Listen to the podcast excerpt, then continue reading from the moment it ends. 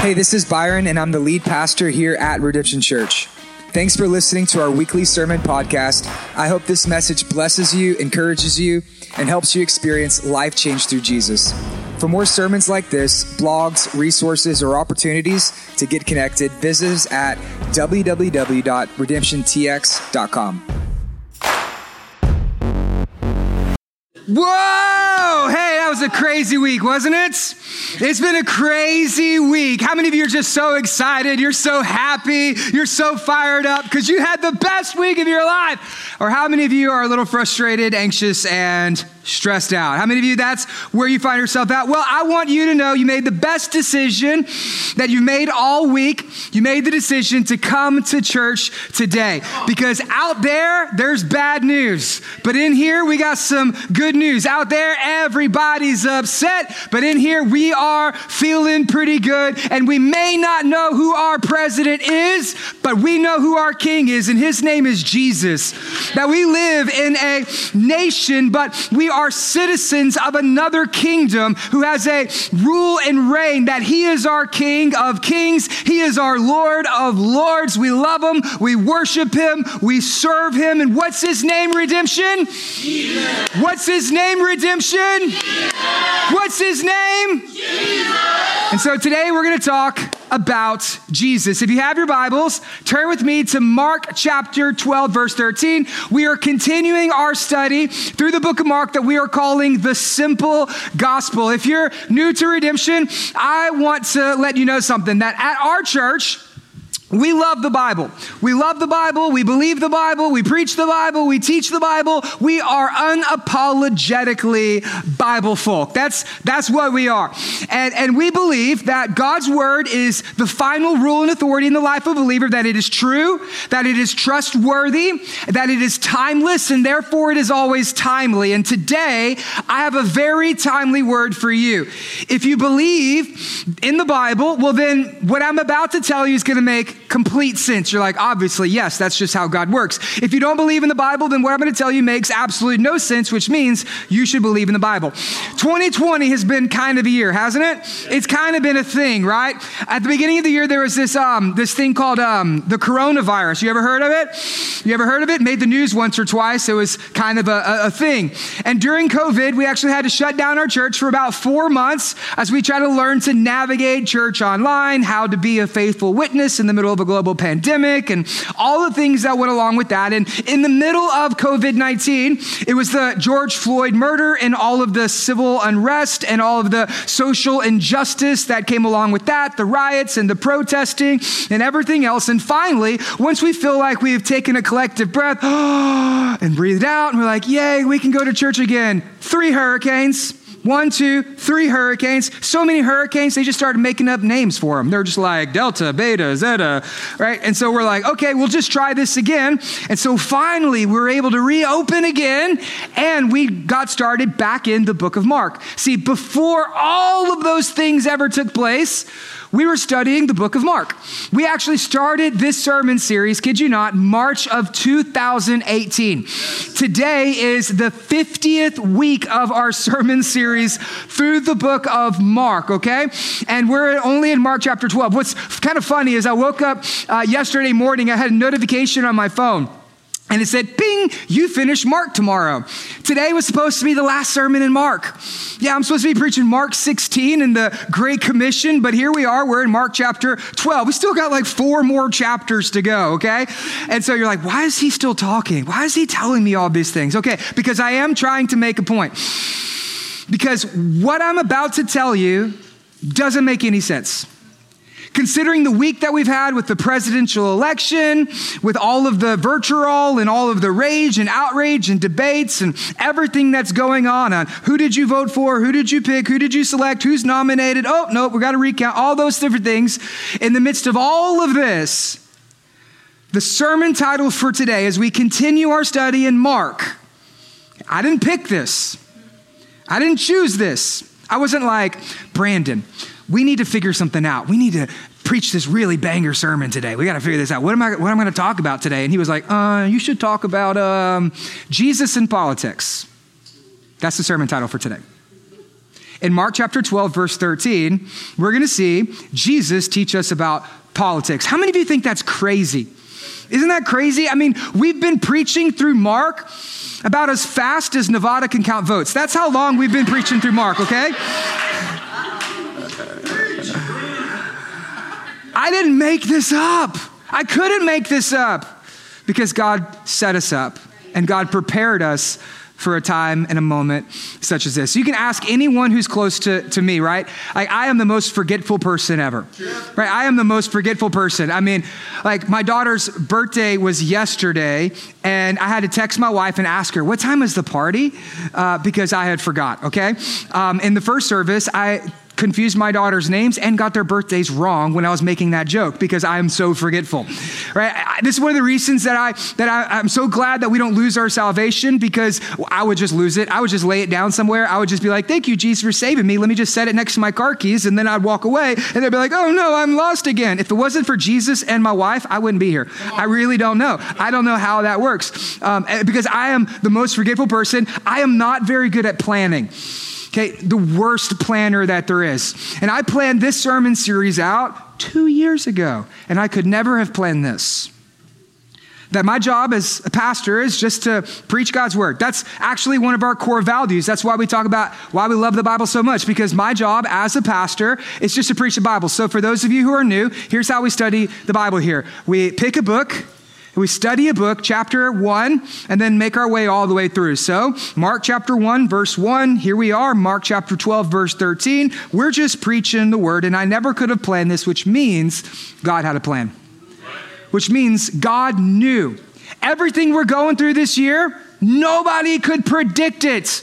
Nobody could have predicted what happened, right? I mean, the media couldn't predict it. The scientists couldn't predict it. The news couldn't predict it. Your teacher couldn't predict it. You couldn't predict it. The daycare that you send your school to, they couldn't predict it. The meteorologists who tried to figure out the hurricanes, they couldn't even predict those things. I mean, nobody could predict, not on the left, not on the right. Nobody could predict what we're going through or where we would be at, but I want you to know that God knew and that God has sovereignly put us in a position where on this day, when everybody's freaking out, and probably the one thing that's on all of your minds is the one thing that I get the privilege to teach today Jesus and politics.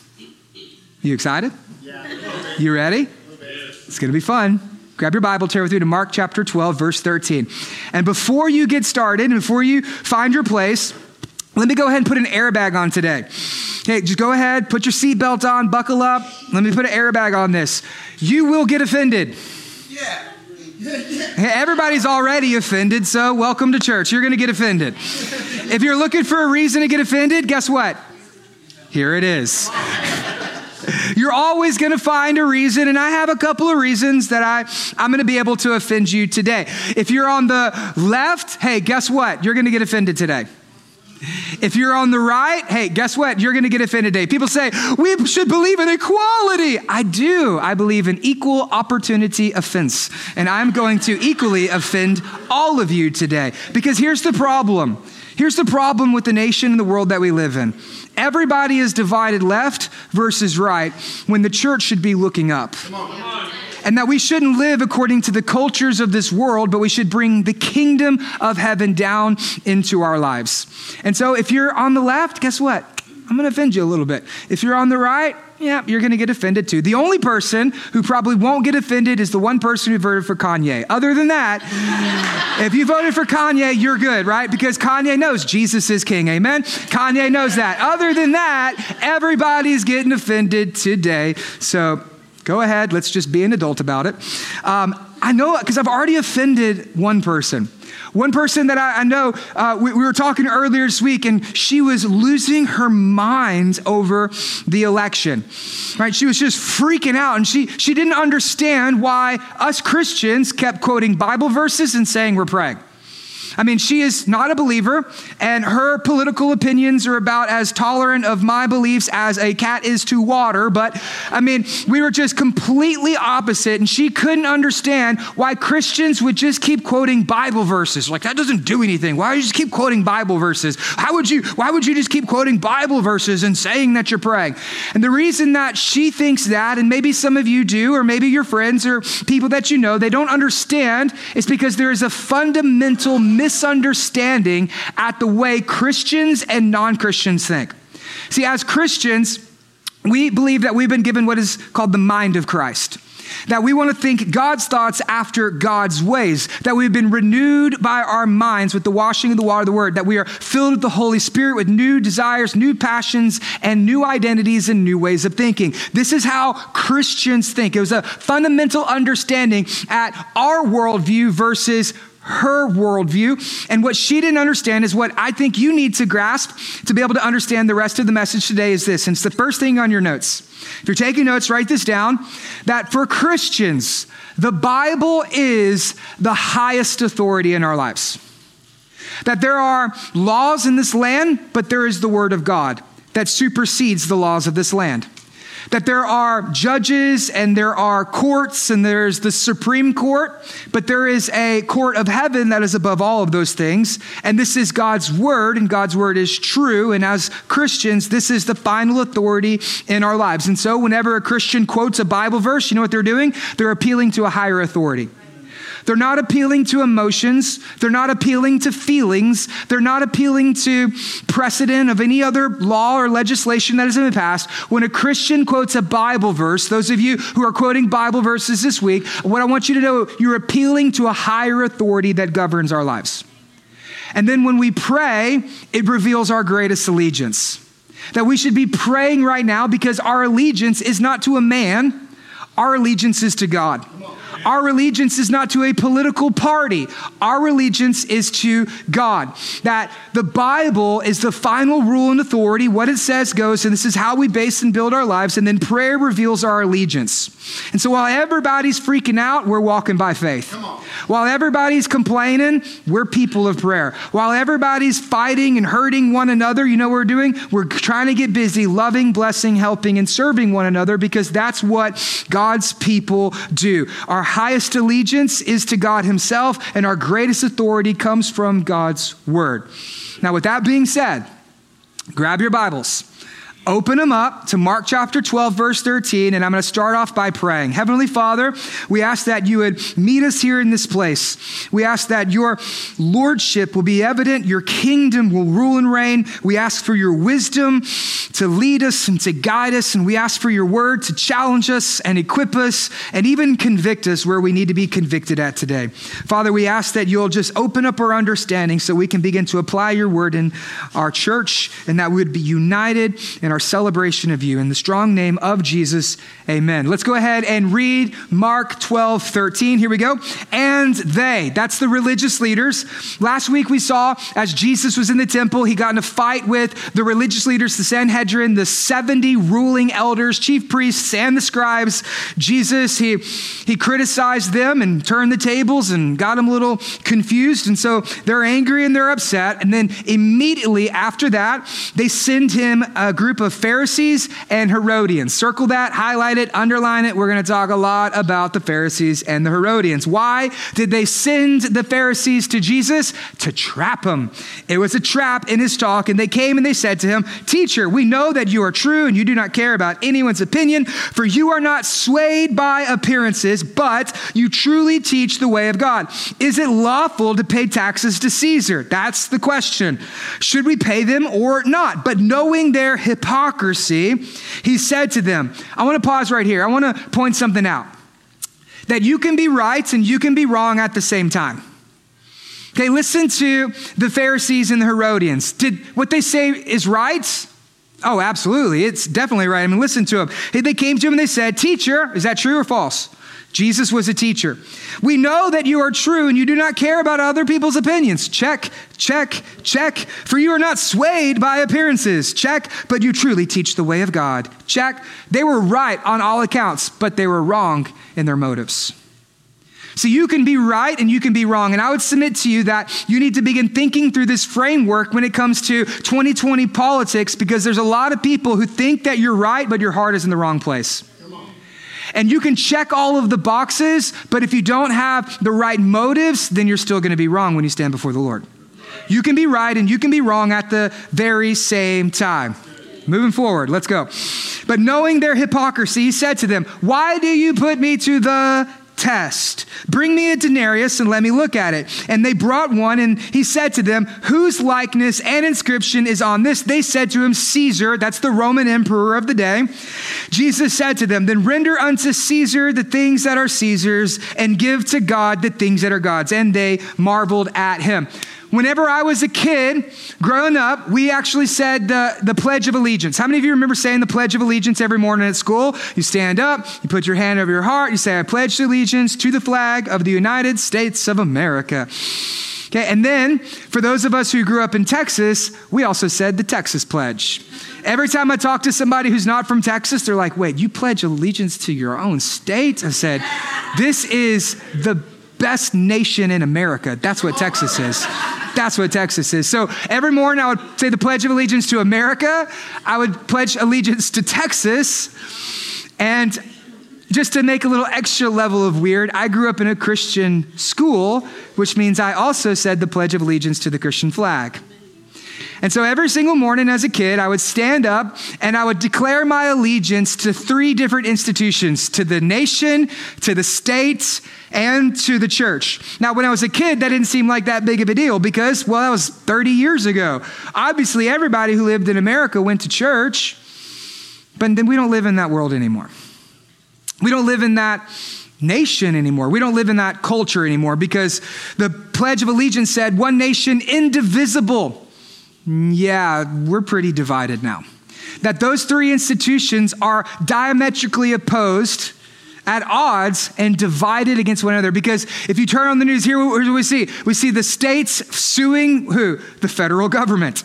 We see the federal government working out laws against the states, and then the church is stuck in the middle between the two of them. And there's even federal laws going against churches, churches who are suing their states. We are literally living in a nation that is divided 50 50 split right down the middle. We are living in a nation divided. How many of you feel this tension? How many of you feel what's going on? You feel anxious, you feel uncertain. Doesn't matter where you fall along the political divide, you're recognizing that something isn't right and something's going on, and there's a frustration that happens when it comes to politics. Anybody else there? Just me? Just me? Okay. Okay, well, I'm going to preach to you then, okay? So over here, here's where we're at. Everybody else is a liar. Me and you, we're on this. and so we're, we're talking, me and you. This is the same thing that happened in the Bible. This is nothing new. What we're going on is nothing new. It seems like every four years, people forget that we're humans and that we've been going through this for a very long time. This is the same thing that happens in Jesus' day as well. There's two groups of people there's the Pharisees and the Herodians. And then there's Jesus. Now, let me ask you a question. Who is Jesus? He's the second member of the Trinity. He is very God of very God, humbly entering into human history. He comes on a rescue mission to seek and to save the lost. That's you, and that's me, and that's everybody who's ever lived.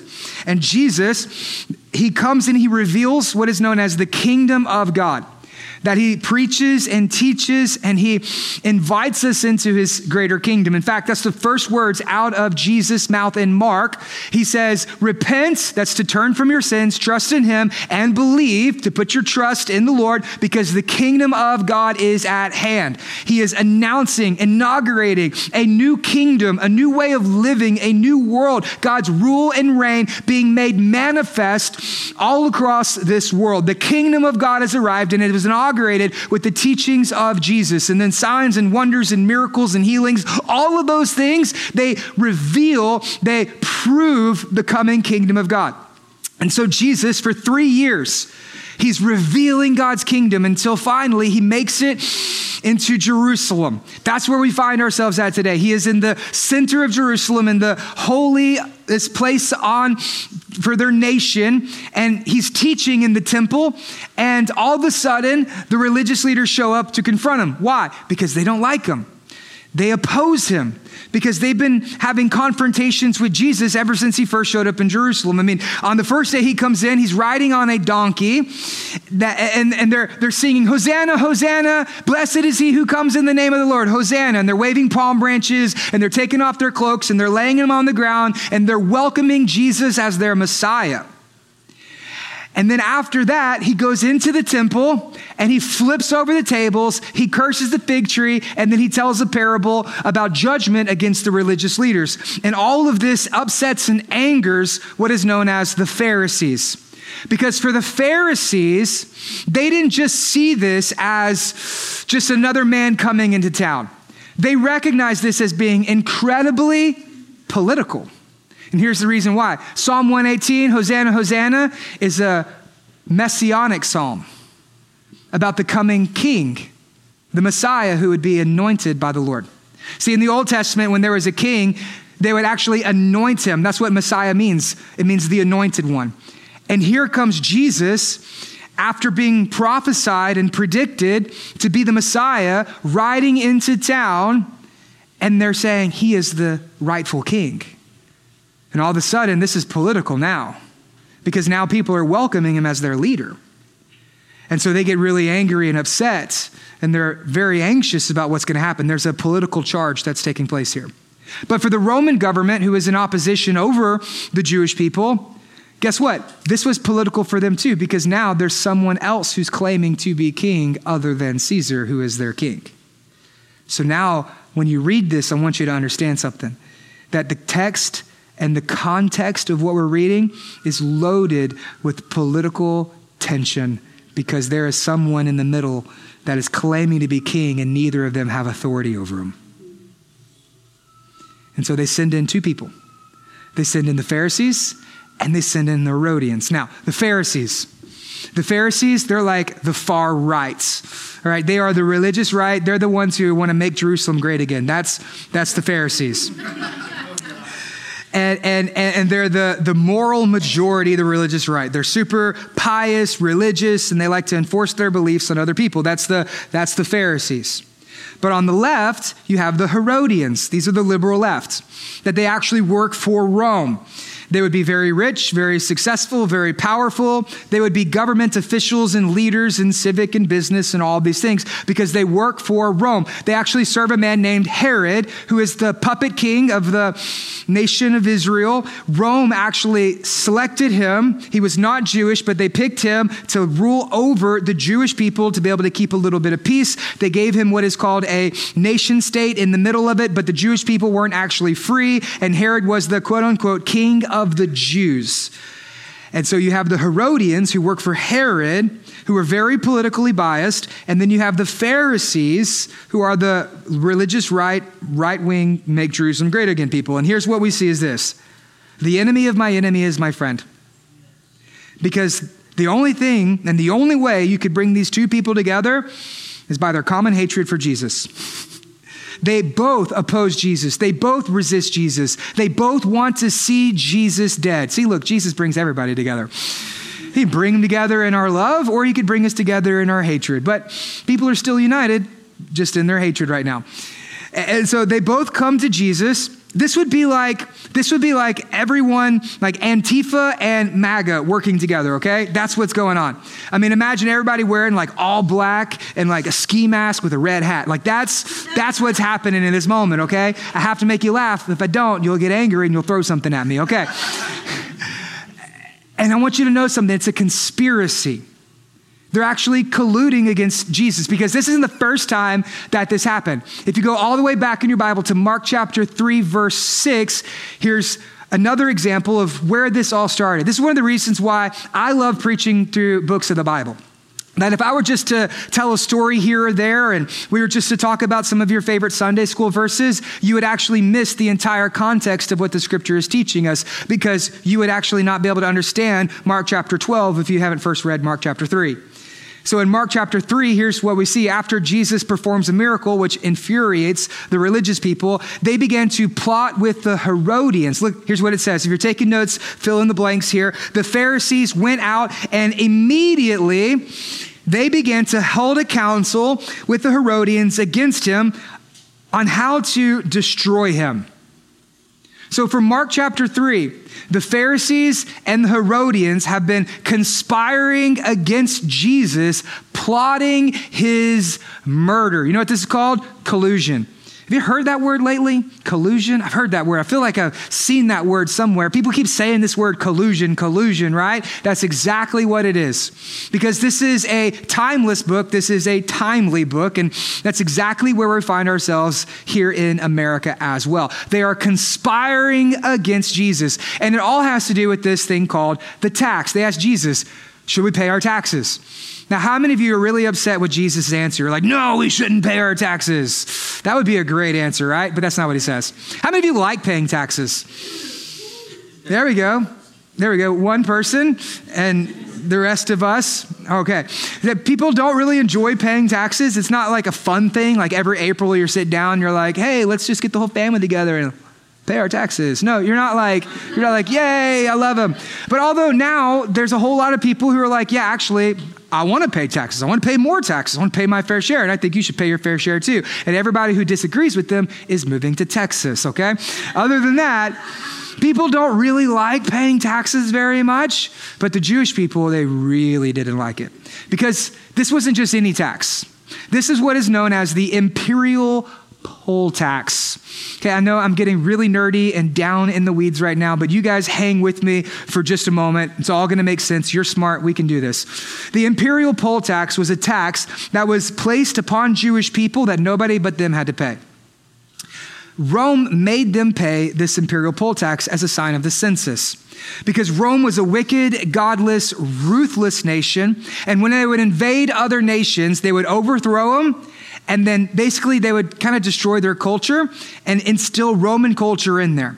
And as the Romans, if you were a child, they would either murder the children or bring them into slavery or sell them into sex slaves. The women would become prostitutes in the temple and the men would become soldiers or slaves as well. They were a ruthless, godless, wicked place that overthrew tons of countries and was one of the largest early civilizations known in the world. It was really, really dangerous and oppressive and violent. But in the middle of Jerusalem, they actually worked out a deal with the Jewish people that if you were to pay us this poll tax, then we won't kill you. Just like whenever you were a kid and you went to school and there, was a, that bullying class and the bully came up to you and said, if you give me your lunch money, I'm not going to beat you up, right? Did that ever happen to you? Happened to me. no, I'm just kidding. I made myself sad. It was kind of the same thing. And so the Jewish people, they resented this because they're paying taxes for living in their own homes. They're paying taxes for living in the promised land, the land that God had given to them. And they're paying taxes to a wicked, ruthless government that opposes them every single step of the way. And they have to pay these taxes in order for them to experience their own religious liberties. So it's all about this tax. And I want you to understand something that for them, they didn't see these as political issues. Okay, this is where this becomes so real for us. Is for the Jewish people, these were not political issues. These were theological issues that have political implications. Write these down because it's important for you to know. What we're seeing in our world today are not political issues. Every political issue is really a theological issue that has massive political implications for our lives. See, for the Pharisees or for the Jewish people, they saw this as very theological. This is the promised land. This is the land that God chose us. We are the chosen race. We are the chosen people. We are God's people. And now you're enforcing and imposing rules and regulations on us, then making us pay you. That is deeply theological for them. But for the Herodians, they saw it as political. I want you to understand something. No matter what you see in the news or what your friends tell you or what they post on social media, these are not just political issues. And that's where a lot of people have made so many grave mistakes when it comes to this election cycle is that we're thinking po- uh, politically, but we're not thinking biblically and we're not thinking theologically. You need to think theologically about the choices that you make and the decisions that you choose because they have massive implications on how we live our lives. These are not political issues, but they are theological issues that are working themselves out in the political sphere. So, what, is, what do they do? They come to attack, they come to trap, they come to trick Jesus. So here's what I'm to do I'm to read it to you. Now that we have a little bit better understanding, I'm to read it to you. And I just want you to see how the text begins to come alive now that you understand all those things. Here's what it says. And they, that's the Pharisees and the Sadducees, came to him, and here's what they say they say, Teacher. Now, do they really believe that? Do they really believe that Jesus is a teacher? No, because he's been teaching for three years and they won't listen to him. But here in this moment, they cozy up to Jesus. Hey, Jesus, teacher, let me ask you a question. You can hear the smugness and flattery in their voice. We know that you are true and that you do not care about anyone else's opinion, for you are not swayed by appearances, but you truly teach the way of God. See, they're buttering him up. They're flattering him. They're, they're trying to get on his good side. They're appealing to his ego. But Jesus doesn't have an ego, so there's nothing you can appeal to, but they're trying to do their best. My, my daughter does this. Right, my daughter, she, will be four uh, next week. And my daughter comes up to me and she says, Daddy, Daddy, Daddy, I love you. And I say, What do you want? She said, Nothing. What are you trying to hide?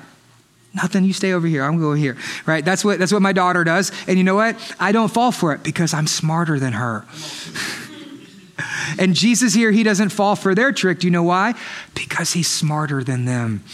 And he's smarter than all of us. Look what Jesus says here.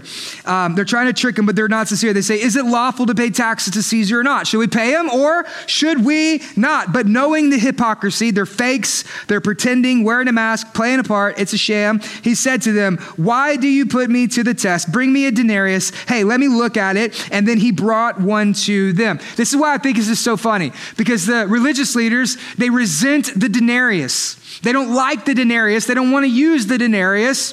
And then Jesus like, hey, do you got a denarius? They're like, yeah, actually I do. Here you go. And they hand, like, oh, busted in your own hypocrisy, right?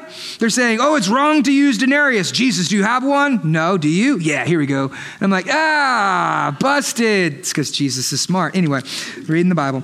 Um, what was Jesus' response here? And he said to them, whose likeness and inscription is on this? And they said to him, it's Caesar's. Then Jesus said to them, render or give back to Caesar the things that are Caesar's and to God the things that are God's gods, and they marveled at him. We actually have a picture of the denarius right up here. This is what all the hubbub and fuss was all about. Can we throw that picture up there? There we go. So, this is the denarius that they would be talking about. It's about a day's wage. And on one side, it has Caesar's face, and on the other side, it has a woman. But what's so interesting about the denarius is actually the inscription that's written around it. It says, uh, Caesar Tiberius, son of Augustus the divine. What that means is this Caesar is the son of God. See, Caesar would declare himself to be God, Caesar's son Tiberius. He actually was the son of God, which means he was of the same essence, the same substance, he was of the same stuff as God. So everyone there was part of the, the cult that actually worshiped the emperor as God. And then on the other side, it has a, a picture of a woman and it says Pontifex Maximus, which means the great high priest. So I want you to understand this from a Jewish perspective. You have a, a government that is making you worship their leader as God, and then also a government that is saying they are the only way to atone for your sins. And then they're forcing you to use this money. See, for a Jewish person, this is deeply theological. You know why? Because using it would be a violation of the first two commandments. The first commandment was this Thou shalt not have any other God before you. And the second commandment is, Thou shalt not have any other graven images. And so every time Rome comes up to them, they have to use what? a false God, and a graven image. So for them, this is not political. This is deeply theological, and it goes against their deeply held beliefs. Now, for them, the question was should we pay our taxes or not? Should we use the denarius or not? Should we pay the Roman taxes or not? They were worrying about taxes. But let's just bring it into the 20th century. What are some theological issues that have been politicized? How about this? Abortion. They started with taxes. Today, we're fighting over abortion. Abortion is not a political issue. No matter how much people want to make it a political issue, it is a theological issue that has political implications. Abortion is not a right, abortion is not a choice, abortion is murder. But just say it what it is. Abortion is murder. To take the life of another based on your convenience and choice. And don't give me the rape or incest because that's less than 1% of abortions. Most abortions happen just because people don't want the kid. Come on. That's called murder. It's not a political issue, that's theological because as Christians, we believe that life happens at conception and that we are made in God's image and that before we were born, He knew us in my mother's inwardmost parts. John the Baptist even leaped in his mother's womb by being in the presence of Jesus. There is not a political issue, these are theological for us as Christians. This is what we believe. And Another one would be gay marriage or homosexuality or transgender or LGBTQA. All of those things, those are theological issues for us because God designed and God defined marriage. All the way back in Genesis chapter 1, it says that, that God made them male and female, and that a man will leave his mother and father, cling to his wife, and the two shall become one flesh. We have no precedent throughout any of the scriptures of homosexuality being accepted in any sense of form. And so when they come and ask Jesus, what is the definition of marriage? Here's what Jesus tells them early in Mark that a man will leave his mother and father, cling to his wife, and the two shall become one flesh. Do not separate what God has brought together. Marriage is God designed, marriage is God defined. And so it doesn't matter what law gets passed, you cannot redefine what God designed. These are theological issues that we have and that we believe in. And these are playing themselves out in political ways. So, for an example, Colorado just passed a law that would have prohibited 22 weeks for abortion. They said, nope, we want full term abortion up until the third trimester. So, up to the third trimester, a woman could have an abortion in Colorado. Oregon legalized or decriminalized, rather, crystal meth and cocaine and other drugs. But luckily, Nevada actually passed a law, a 60 40 split from what I believe, that set a precedent to where now the government can't come in and tell churches that they must do weddings, gay weddings, or anything otherwise. So there's legal precedent protection for churches from the government in that sense. But other than that, let me just explain something. If you're looking and seeing all of the things that are going on in the world in solely political lenses, you're missing the points. These are not political issues. These are theological issues that work themselves out in political ways. And many people right now, they're thinking, but you can't tell me what to do. You have no right to tell me what to do. You need to check your beliefs at the box. You can't have your beliefs. We live in, a, in another country. There's other people who live here. Yeah, I know that. But as Christians, I cannot check my beliefs at the ballot box. You know why? Because you're not checking yours. They say, but you can't legislate morality. Listen, that's what morality and legislation is. Every single piece of legislation is morality that you're saying this is what I believe is right, and then you go vote. You know what you're doing? You're voting for what you believe in. And then you're asking Christians to not vote for what they believe in. And maybe you can do that because you don't have any beliefs. You don't believe in God. You don't believe in the Bible. You don't believe in sin. You don't believe in hell. You don't believe in the Holy Spirit. You don't believe any of those things. And so it's easy for you to check your beliefs at the door, but we can't do that. You say, but it's, it's not your rights. It's not your rights. No, it's all of our rights as American. You get your vote, they get their vote. That's, how way, that's what makes America great. Is that we live in a society where we're able to be able to cast our votes. We're able to be able to say, this is what I want. This is what I like. This is what I think. This is what I believe. And yeah, so everybody's legislating morality because every piece of legislation is morality. And then you would say, oh, but there's a separation of church and state. The church can't tell me what I need to do. There's a separation of church and state. Actually, no, that's not what that means. Okay, for, for three things. Number one, the term separation of church and state is nowhere in any of the founding fathers' documents. It's not in the Constitution. It's not in the Declaration of Independence. It's not in the Bill of Rights. The separation of church and state comes from a letter from Thomas Jefferson written to the Danbury Baptists in the beginning of our nation. And here's, and here's the reason why. He was writing to them, encouraging the Danbury Baptist Church that the government will not infringe upon your ability to worship that the government will not infringe upon your ability to worship how you choose to worship. See, separation of church and state was never intended to, to, to, to, protect the government from the church. It was always intended to protect the church from the government. And the other thing that we see, not only is separation of, uh, of church and state, but another thing that we, we need to consider is that every time you try to prevent someone else from casting their beliefs and you don't believe that their beliefs should be welcomed in civilized society and you're telling people how to vote and check your beliefs at the door, what you actually become is the very own definition of intolerance. You say, but you're intolerant, you're intolerant, you're intolerant. Why? Because you believe something that I believe and you don't agree with me. And so I'm going to cancel you. You're intolerant. I don't know about you, but that feels pretty intolerant to me. See, the word tolerance used to mean that we can live next door to one another and we don't have to kill each other. that we can disagree and not see to eye to eye, but you're welcome at my kid's birthday party. I'm having a barbecue. Hey, let's be friends. That's what tolerance used to mean. It used to mean that we endured one another. But now, today, tolerance has a new definition. Tolerance doesn't mean enduring with one another, tolerance means accepting and celebrating what another person says. And if you don't accept me and tolerate me, then I want nothing to do with you. You know what that's called? That's called intolerance. That's religious bigotry. Gotcha. And so you think we have a separation of church and state. And then other people, I love this when they say, I have the freedom from religion. That's not what it is again. Sorry, that's not what it is. It's the freedom of religion. Freedom of. There's a big difference. One word makes a really big difference, okay? Like if I were to say, I have freedom from ice cream. Like, ah, get it away from me. I have freedom from ice cream. Totally different than freedom of ice cream. I can have chocolate. I can have vanilla. I can have strawberry. I could have, I'm hungry already. I could have Rocky Road, right? I have the freedom of ice cream and I have the freedom of religion which means I can pick and choose whatever religion that I want to be a part of.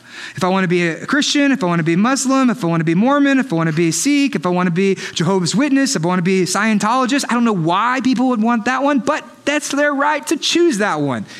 And you have the right to not go.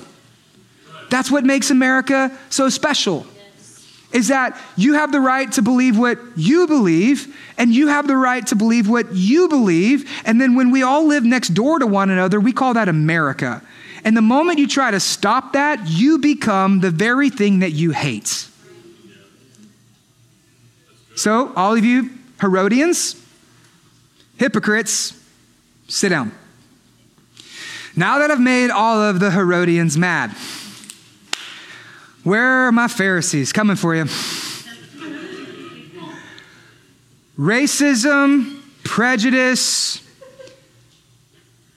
locking kids in cages, separating them from their families, and all the nasty things that you've posted on Facebook for the last three and a half years is wrong.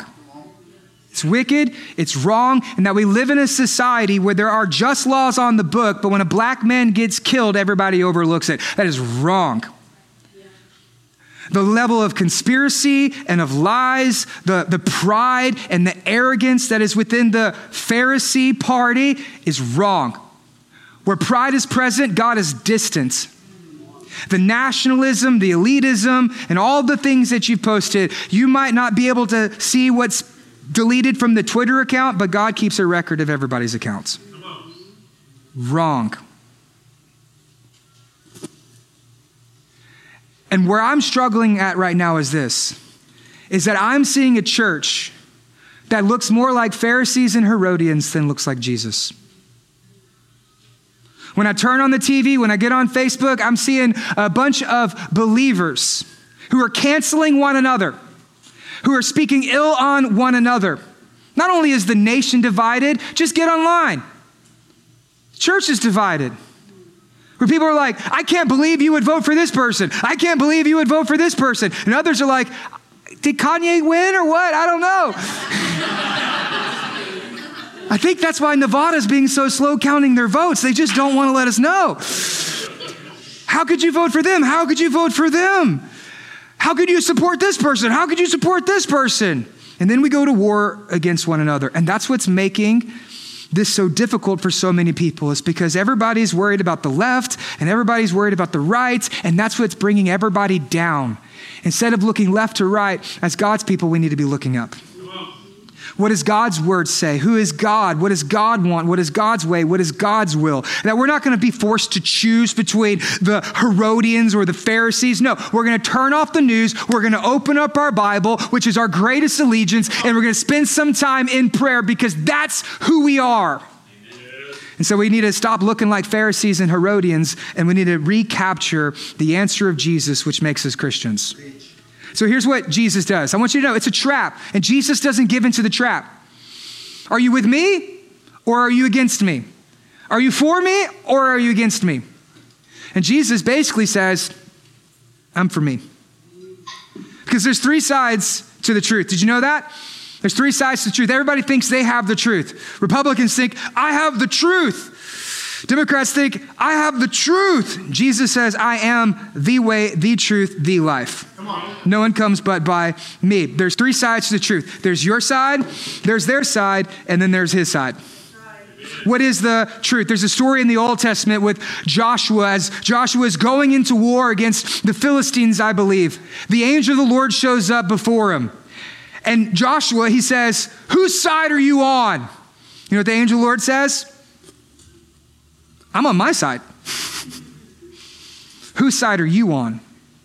See, for us, we want to make people pick a side. Jesus says there's only one side, and that's my side. So I am not neither for you or for you. I want to know, are you for me? You don't have to make a choice. Everybody wants you to feel it and make a choice.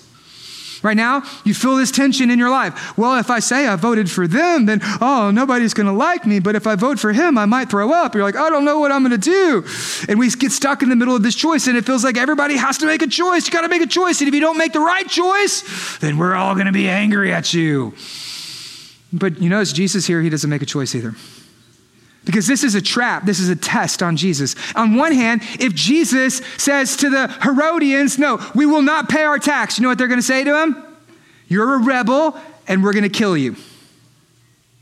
And they could have come in and they could have arrested and murdered Jesus on the spot right there for inciting a rebellion against Rome. But on the other hand, if Jesus would have said, Nope, go ahead and just pay your taxes, well, then guess what would have happened? The Pharisees could accuse him as being a false prophet for leading a nation of Israel to disobey the first two commandments, which is guilty of death as well. So Jesus on the horns of a dilemma. He's damned if he does and damned if he don't. He's right there in the middle. They could kill him both ways. And so what does Jesus do? Jesus outsmarts all of them. Here's what he says He says, Why do you put me to the test? Look down at your Bibles, verse 15. He says, Why do you put me to the test? Bring me a denarius. What's so fascinating is this word test right there. The only other time in the Gospel of Mark this word test is used is in Mark chapter 1 when Jesus is in the wilderness being tempted by Satan. This is a demonic trap. That underneath the Herodians and the Pharisees, there is a demonic power that is influencing them. This is why elsewhere Paul says in the book of Romans, or the book of Ephesians rather, that we wrestle not against flesh and blood, but against powers, principalities, and rulers in heavenly places. In the Old Testament, there was demonic presence like the prince of Persia that would influence governments and government leaders and politics, and they would bring rise to nations and falls to nations, and it would hinder people's prayers and oppose God's people. There is a demonic spirit of politics, and I believe that it has manifests itself here in America. That's the reason why the left hates the right, because you're being demonically influenced to fight with one another. What is the works of Satan? To lie, steal, kill, and destroy. What are you doing to each other? You're lying, you're stealing, you're killing, and you're destroying one another. There is an accuser. His name is Satan. He's accusing the church. He doesn't need your help. There is a demonic spirit that is at work being empowered in the politics. It was in their day, and it's the same thing in our day. And it comes and it flatters them. It inspires, it motivates them. This is civic religion at its worst. And this is the same thing that we're encountering in our nation as well. It's nothing more than an old trick from Satan to be able to trap you and to fool you into falling asleep. It's called civic religion for our, our nation, our founding fathers. Everybody say, oh, we're a Christian nation. Well, actually, I don't know if you knew this or not, our founding fathers were called deists. That means that they weren't Christians. They believe God lives somewhere far over there, and then we're here in the middle of our life, the product of the Enlightenment period. Thomas Jefferson, he did not believe in the Bible. In fact, Thomas Jefferson took a razor, cut out all of the miracles and teachings of Jesus, and was left with what's known as the philosophy of Jesus Christ. Uh, John Madison was not a Christian as well. Most of the founding fathers were not believers or Christians. They were products of enlightenment period. And then as you get a little bit further into the early 1900s, you have presidents like Eisenhower said, our nation is built on a moral framework of God, and I don't care what God that is. Because they know that if we use God language, then all the good God conscious people like you and me are going to dump whatever meaning we want into it. I used to do this when I was a kid. When I was a kid, my parents, they wouldn't let me listen to non Christian music, so I would find songs that mention the name God, and I would say, Look, it says God. It's a Christian song, isn't it? And so that's how I got to listen to Nirvana. the government does the same thing to us, but we are clueless on this.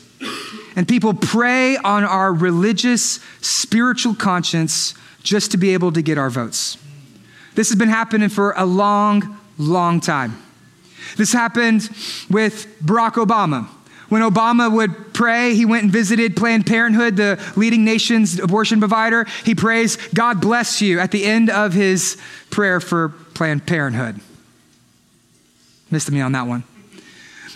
Hillary Clinton says that her strong Methodist upbringing is what gave her the morals that she has. Joe Biden says it's the, it's the Beatitudes in the Sermon on the Mount, which inspires his foreign policy. Meanwhile, when he was serving as the vice president under Barack Obama, they killed more people in the Middle East with drone strikes than any other president. And then you have people on the right who like to placate to religion to be able to play on your emotions. This is what we see from President Donald Trump, which I, I, I love. I pray for him every single day. As all leaders, we should, pre, as all Christians, we should be praying for our leaders. People say, Do you hate President Trump? I say, No. So, how can you not hate him? Because I pray for him, and it's impossible for you to hate somebody you pray for. I'm so grateful for his leadership. He's done so many amazing things over the last four years for our nation. And if Biden is our president and it works itself out in the courts, then I will begin praying for him. But in the meantime, I'm praying for Donald Trump because at the time until January 21st, and whatever happens, he's still our president. So we need to pray for him. But here's, here's what he said He said, Nobody has done more for Christians, evangelicals, and frankly, religion than I have.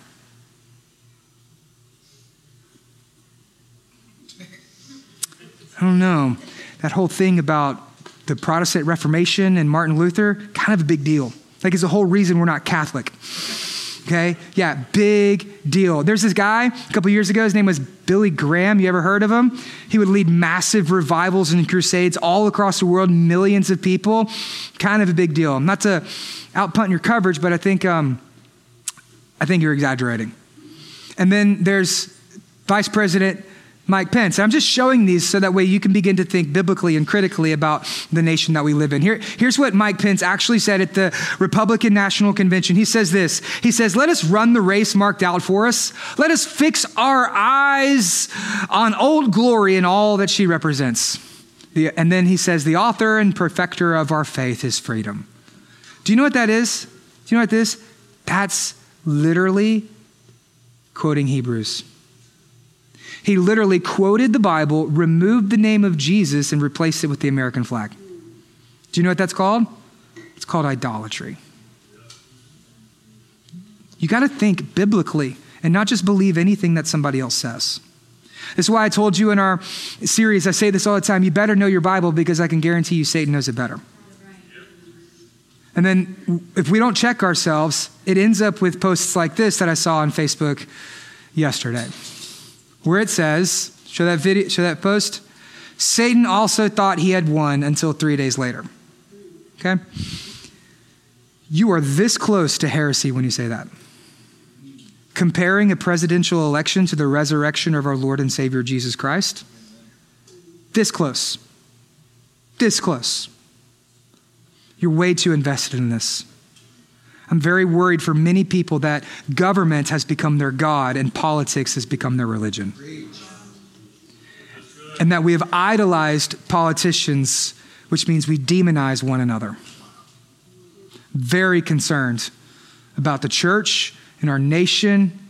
I'm very concerned because civic religion is a demonic spirit that is dividing the church. And so here's what Jesus does.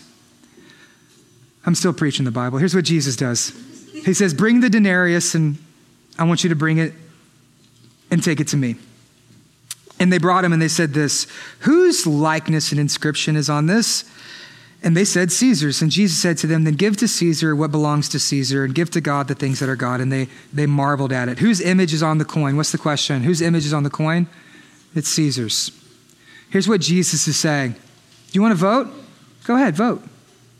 In fact, we have an obligation to the government as Christians to honor, to respect, and to participate in civics and politics and government. That's our right as Americans, but it's also a responsibility for us as Christians. So go ahead, participate in the government. Go ahead, vote. Go ahead, pay your taxes. Go ahead, do the things that you feel, run for office, do those things. That's all great and good, but here's what Jesus says Give to God what belongs to God. question is whose face is on the coin? It's Caesar's. Whose image is on the coin? It's Caesar's.